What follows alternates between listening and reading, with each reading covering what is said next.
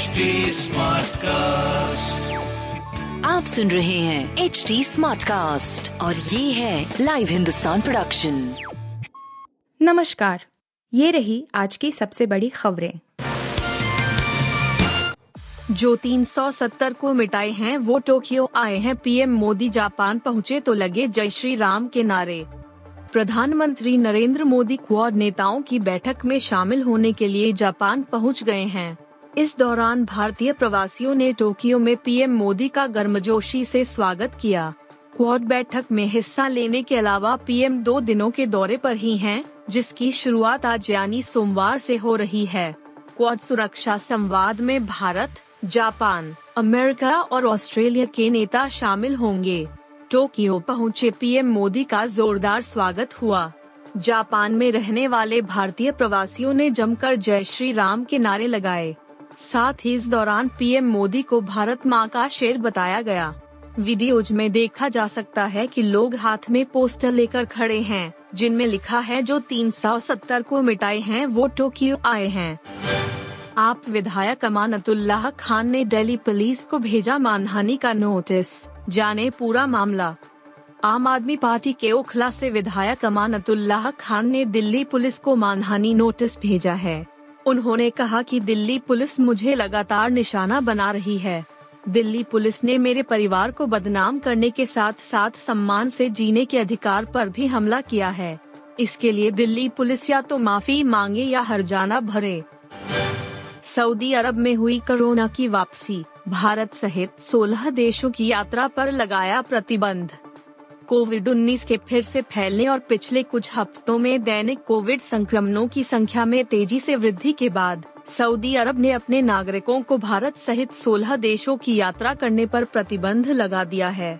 Gulf news की report के मुताबिक जिन सोलह देशों में सऊदी अरब के नागरिकों के यात्रा करने पर प्रतिबंध है, उनमें भारत के अलावा लेबनान, सीरिया, तुर्की, Iran, Afghanistan, Yemen, Somalia, Ethiopia, Congo लोकतांत्रिक गणराज्य, Libya, Indonesia, Vietnam, Armenia, Belarus और वेनेजुएला शामिल हैं। अब परेशान नहीं करेगी गर्मी, मेहरबान होंगे बादल, जाने आज कहां कहां होगी बारिश। तेज गर्मी का सामना करने के बाद अब देशवासियों को राहत मिलने जा रही है। भारतीय मौसम विभाग के अनुसार उत्तर पश्चिम और पूर्वी भारत में बारिश का नया दौर शुरू हो चुका है।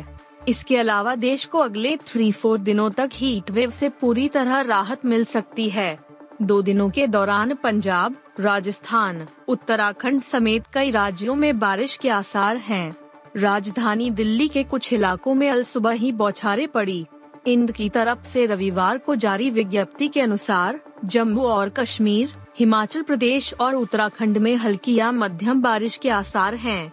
वहीं तेईस और चौबीस को पंजाब, हरियाणा, उत्तर प्रदेश में छिटपुट से व्यापक वर्षा हो सकती है। मौसम विभाग ने कहा है कि आज इन इलाकों में बारिश की गतिविधियां तेज हो सकती हैं। क्या दूसरी बार प्रेग्नेंट हैं ऐश्वर्या राय बच्चन? आउटफिट को लेकर फैंस ने उठाया सवाल। ऐश्वर्या राय बच्चन की कान फिल्म फेस्टिवल से तस्वीरें जमकर वायरल हुईं। हालांकि रेड कार्पेट पर उनके लुक को कुछ खास रिस्पांस नहीं मिला, लेकिन एयरपोर्ट पर आराध्या और अभिषेक बच्चन संग उनकी तस्वीरों को फैंस ने खूब एंजॉय किया। कान फिल्म फेस्टिवल से ऐश्वर्या राय बच्चन की वापसी की तस्वीरें और वीडियो भी जमकर वायरल हुए। ऐश्वर्या हमेशा अपनी बेटी आराध्या का हाथ थामकर चल रही थीं और अभिषेक बच्चन दोनों के पीछे थे। ऐश्वर्या राय की रेड कार्पेट पर मौजूदगी रही हो या फिर एयरपोर्ट पर उनकी वॉक, सोशल मीडिया पर फैंस उनकी प्रेगनेंसी को लेकर सवाल पूछते दिखे। कई फैन पेजों पर ऐश्वर्या राय बच्चन की तस्वीरें शेयर की गई और इनमें से कई के कमेंट सेक्शन में लोगों ने ऐश्वर्या राय के दूसरी बार प्रेग्नेंट होने को लेकर सवाल किए। ऐश्वर्या एक कलरफुल श्रग पहने थीं, जिससे वह बार बार खुद को कवर कर रही थी। आप सुन रहे थे हिंदुस्तान का डेली न्यूज रैप, जो एच डी स्मार्टकास्ट की एक बीटा संस्करण का हिस्सा है। आप हमें फेसबुक, ट्विटर और इंस्टाग्राम पे एट एच डी स्मार्टकास्ट या podcast at Hindustan times dot com पर ईमेल के द्वारा सुझाव दे सकते हैं। आप सुन रहे हैं एच डी स्मार्ट कास्ट और ये था live Hindustan production. H D smart cast.